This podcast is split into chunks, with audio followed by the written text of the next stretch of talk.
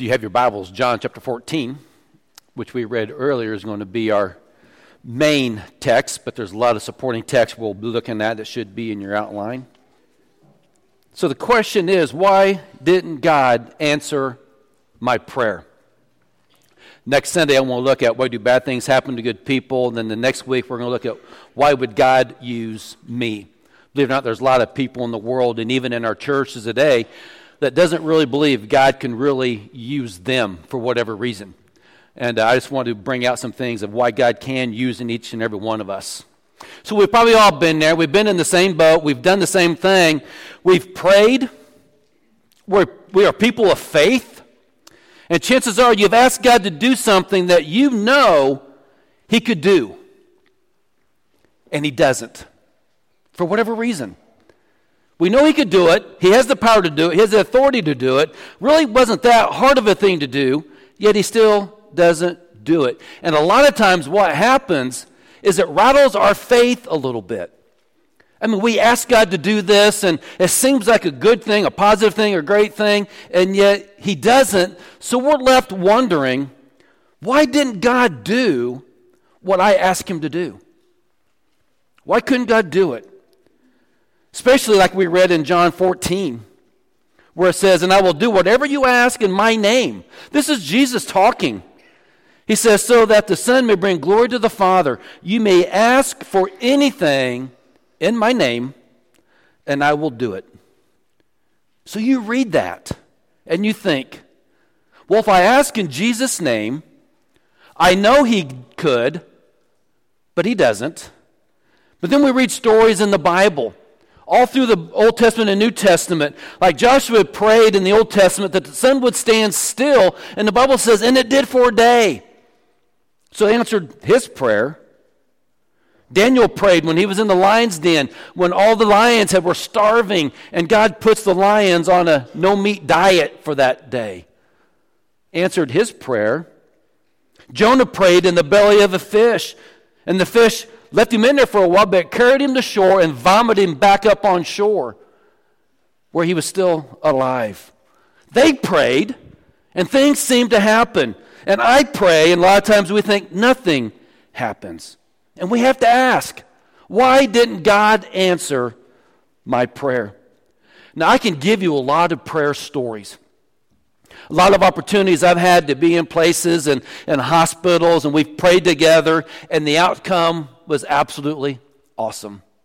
I remember one time we was over in Indianapolis at Methodist Hospital for a lady at Newmarket when I was there the first time, and she had a mass in her lung. You could see it on the X-ray, and the doctor showed us, and you could see it nice and big right there, about the size of a walnut. This lady was 80 some years old. They were hesitant about doing the surgery because of her age and all the difference happening, but they thought it'll give her quality of life. So the surgeon goes in, takes her in. Of course, we're there at 6 in the morning. We're all praying together. The surgeon is actually a Christian, and he was with us when we prayed. And he came out 20 minutes after the surgery was supposed to start. First thing I thought was, uh oh, they can't do it. And he had a look on his face that was out of this world. He goes, I don't understand it. Then he goes, Well, I do. But they went in for the bronch to find it. He goes, It's gone. They took another x ray, it was completely gone. You know, but also I've been on the other end of it. I've been in the hospitals. I've had days where I've been praying and the church has been praying for somebody, and yet they still don't survive. And I don't understand a lot of times. Maybe you've prayed for surgeries and sicknesses, and some were answered, some not the way we had hoped. We prayed for a sick loved one and they still died. We prayed for somebody to conceive a child and they don't. We prayed for the parents not to get divorced, but they still do. We pray for a person who doesn't have Christ, and it seems like the harder we pray, the farther they get away from Christ. And we're left scratching our head. But maybe you're on the other spectrum of this. Maybe you have prayed for the Super Bowl game today. If that's you, get a different hobby. You know, it's just, you know, I'm sorry. I don't think God really cares. Unless it's our Indiana Hoosiers who beat Michigan State yesterday, number six. Because Indiana's biblical. I've told you that, haven't I? King James Version, John says, therefore sinned what? I, you, it says. Read it, prove it. I can prove it, it's right here. I'm kidding. Honestly, I hope our prayers are bigger than that.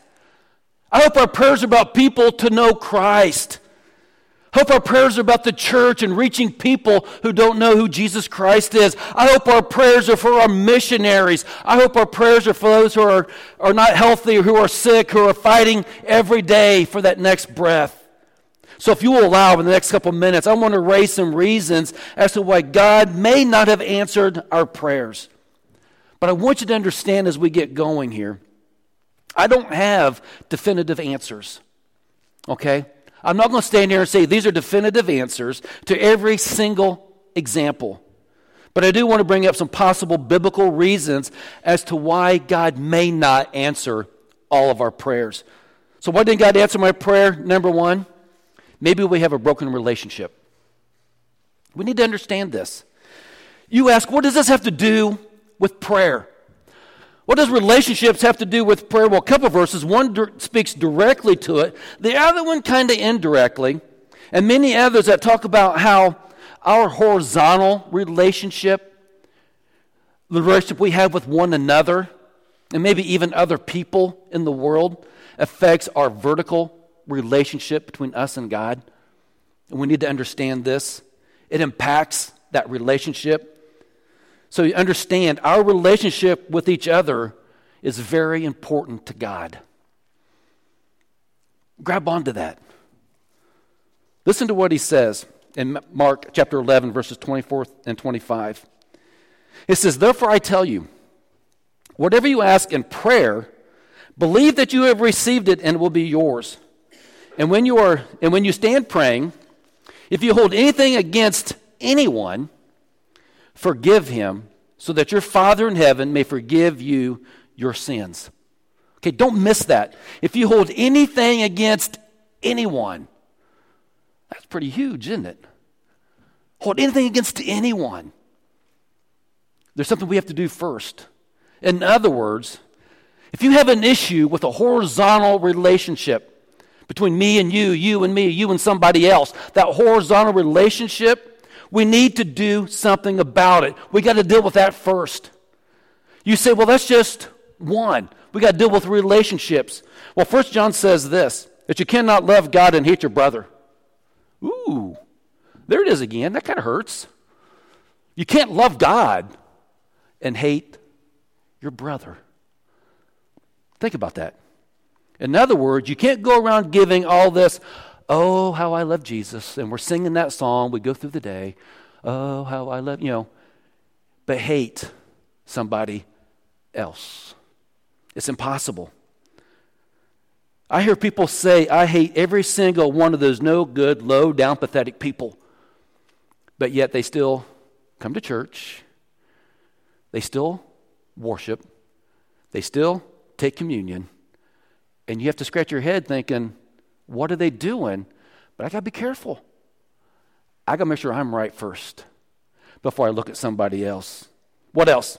God says our horizontal relationship impacts our vertical relationship. Matthew 5:23 says this, if you're going to go to the altar to offer your gift, in other words, you're coming to offer an act of worship, he says you go to the altar and remember, and you say, "Oh, hold on a minute.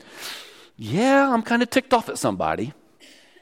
Somebody did something to me. Somebody said something. Somebody wrote something on Facebook that I don't like. Says, hold on. Jesus says, leave your gift at the altar. Says, first go and reconcile the relationship, make it right. Then he says, then come back and give your gift at the altar. First, do that first. Our relationships matter to God. I can't answer on what level of anger it takes. It doesn't say, you know, is it on level one where we're frustrated, level two, we're irritated, level three, you're lighting my fuse, or you're getting on my nerves, level four, you lit my fuse, and level five, boom. You know, it doesn't say what level you have to be at. It just says if you have this going on. Because I'm afraid what happens is we allow all this stuff to stew in us, then we try to come praise God. And God's saying, eh, you need to go take care of this stuff first. First and foremost.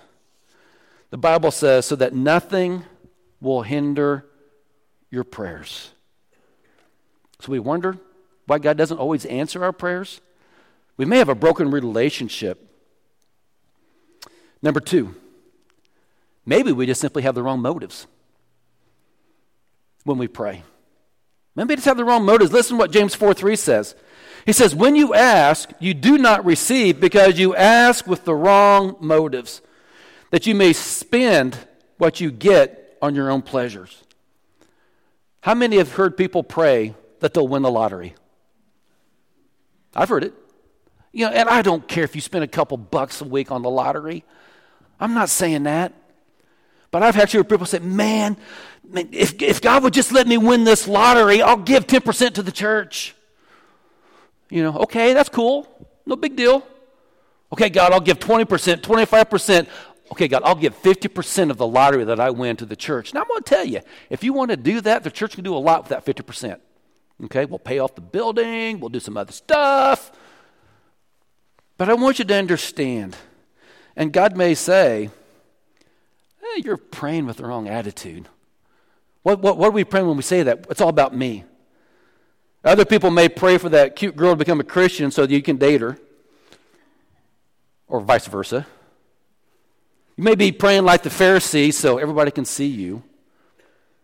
You may say, Bless my business, but I'm still not going to go to church. God, give me that promotion, even though my attitude is in the toilet most every day. Help my team win. Help them see the light. God, bless me. Give me what I want. And you may say, but God, my, my, my motives are pure. They are pure. They are right. And at times we are not clear as to what our motives really are. And I want you to understand I cannot, will not judge your motives. I can't judge your heart. You can't judge my heart. But there's one person who can, right? And that's God. He knows our heart. Proverbs 16:2 says this all a man's way seems innocent to him, but motives are weighed by the Lord. Okay, our motives are weighed. So, why didn't God answer my prayer? Well, number one, maybe I have a broken relationship. Two, I have impure motives. Number three, maybe we really don't believe God will do it. And it may not be something that we just come out with. May not be something that we just actually say or maybe we even realize, but deep down in our heart of hearts, we kind of think, I'm praying for this, but you know, I just don't think God will do it. I don't think God can. In Mark chapter 9, there's a dad who had a son who was possessed by an evil spirit. And this dad is like any dad.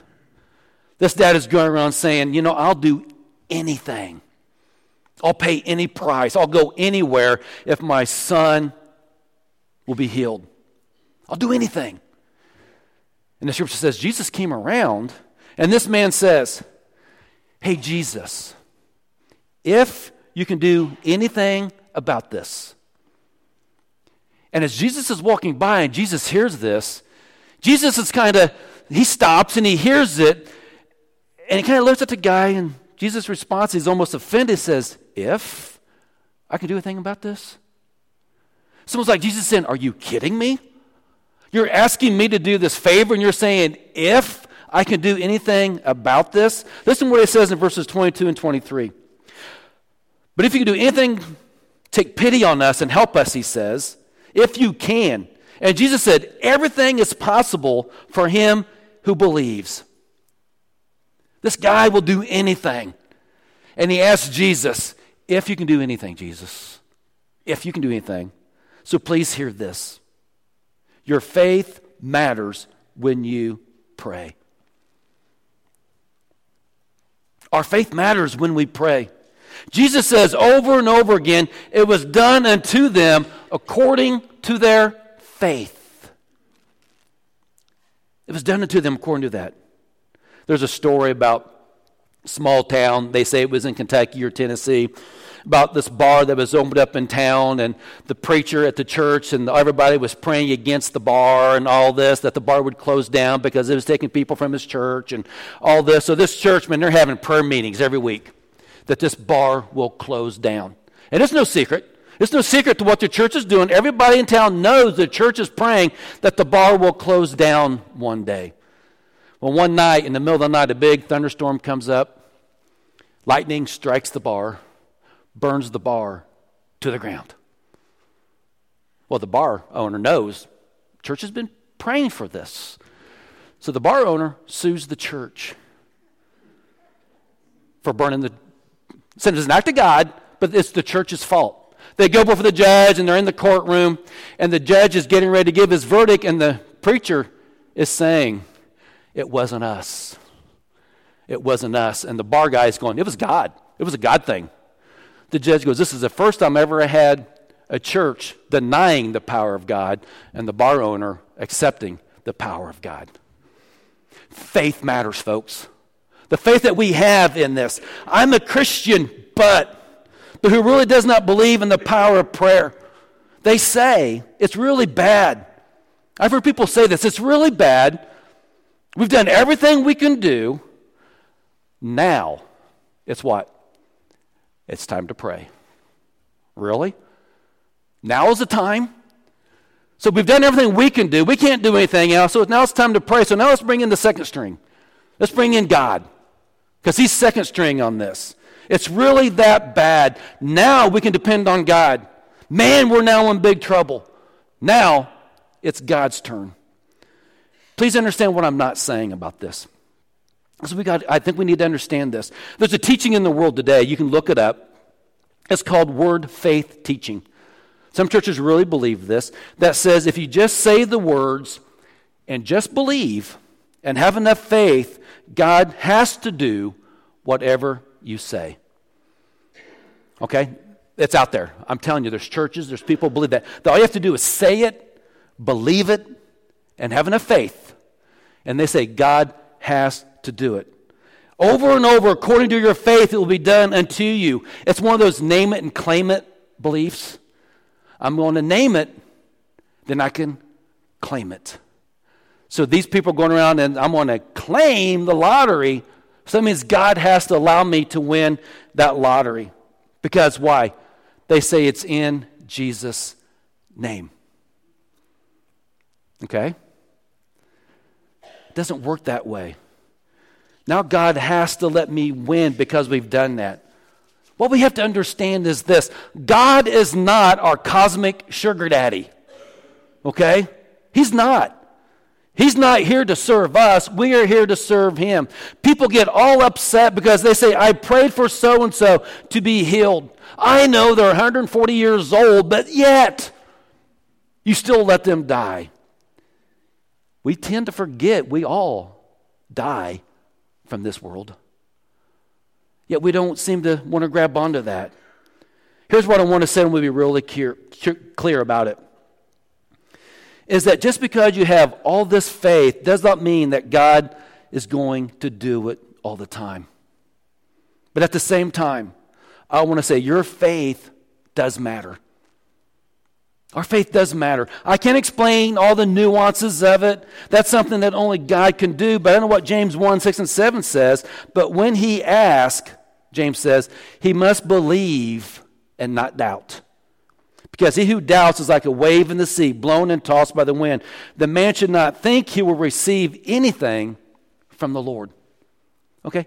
We pray about it, we give it to God. Another one that we need to look at maybe God has something different for us. I mean, we pray something and we need to understand maybe God has something different for us. So I hope we know this. God's will matters more than our will.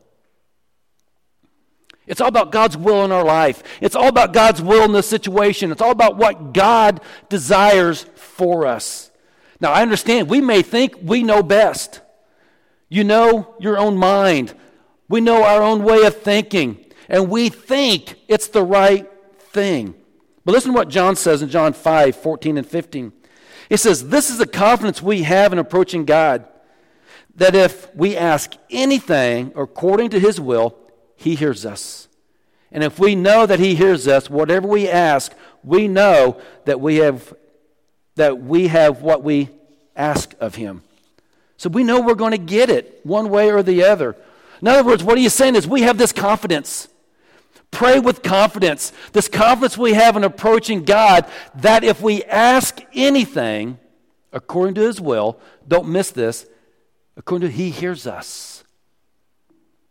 But we have to be listening to his will to what He desires. So many times we put something in place, we put something else in motion, then we say, Oh, yeah, God, bless this.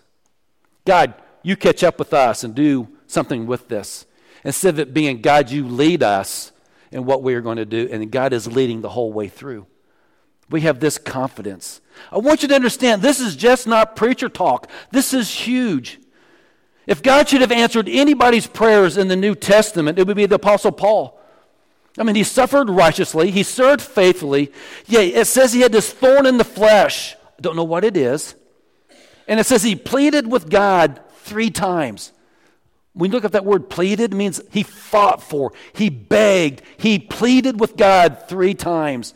And instead of God doing something different, because Paul was asking for it to be taken away, it still wasn't God's plan. That wasn't God's idea. It wasn't one Paul would have picked. And God said, in my sovereignty in this case, I want you to learn that my grace is enough, Paul. I want you to know my grace is enough for you. And that's for us too. We need to understand that His grace, He said, My grace is sufficient for you. When we do His will, when we understand His answers, when we go with His decision, when we go with His leading in our life. So the next time we pray for something and He doesn't answer it the way we desire, we have to always remember His grace is sufficient for us. Very quickly, what do I believe about prayer? What I hope we believe about prayer? Number one, prayer reminds me that I'm not in control and it keeps me close to the one who is. We're not always in control. We like to be. It's nice when we can be.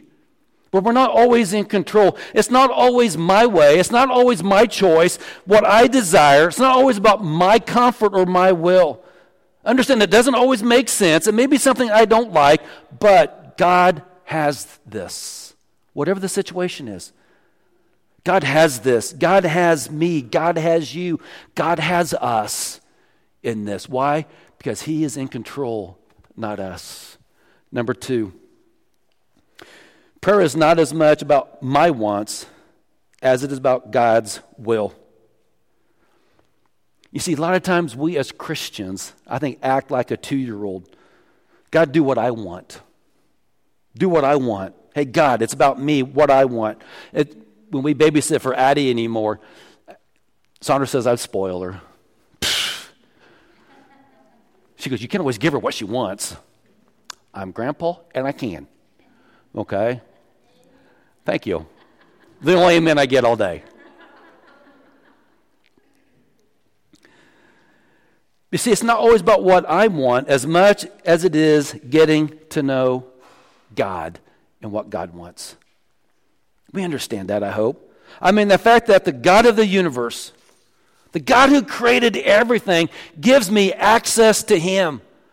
He allows me to know Him through prayer. And it's one of the most difficult things for my infinite mind to wrap my mind around, to comprehend. See, anytime that I pray and something doesn't go the way I want, or there's a big prayer that I need, that I want, I try to think of the story, and sometimes I do, about Shadrach, Meshach, and Abednego in Daniel chapter 3, where the king is saying, You either worship my God, little g God, and you stop worshiping your God. He actually says, Renounce your God. He says, If you do that, I won't throw you in a fiery furnace. I love their response. I mean, these guys, these three boys are facing death. I mean, they're talking real life problems here. We're not talking about a sore leg or talking about these problems. Here's what they said in Daniel 17 and 18 of chapter 3. He says, If we are thrown into the blazing furnace, the God we serve is able to save us from it, and he will rescue us. But I love what he says then. But even if he does not, In other words, God's saying, even if God doesn't save us from this fire and we perish in this fire, I love what it says. We're still not going to serve your God. They're saying, absolutely not. So God answers their prayer. They're literally saying, I believe God can, I believe God will. Even if He doesn't, I still believe. John says in John 9 31, he says, We know that God does not listen to sinners, He listens to the godly who does His will. And one last one, Luke 22 42 and 43 says, Father, if you're willing, Jesus is on the cross.